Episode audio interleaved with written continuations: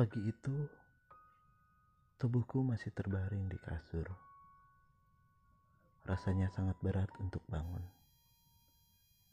Tertarik oleh gravitasi dari kasur.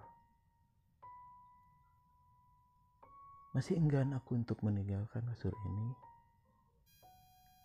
Seolah menolak untuk terbangun dari mimpi. Karena kenyataan itu sungguh terasa begitu pahit.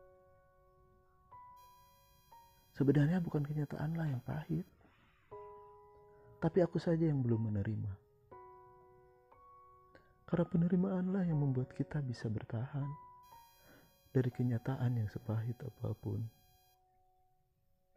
Aku berusaha bangun dengan keras, namun secara tak sadar air mata mengalir kembali pagi ini. Suaraku terisak.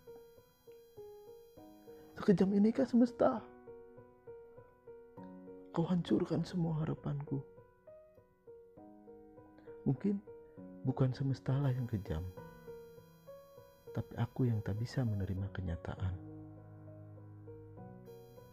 Dalam sujud dan doaku, aku terus memohon untuk diberikan kekuatan pada Sang Pencipta.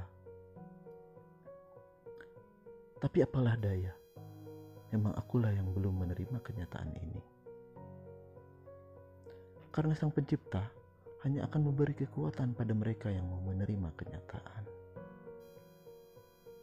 Terima kasih, saya Kucing Ompong. Sampai jumpa semesta.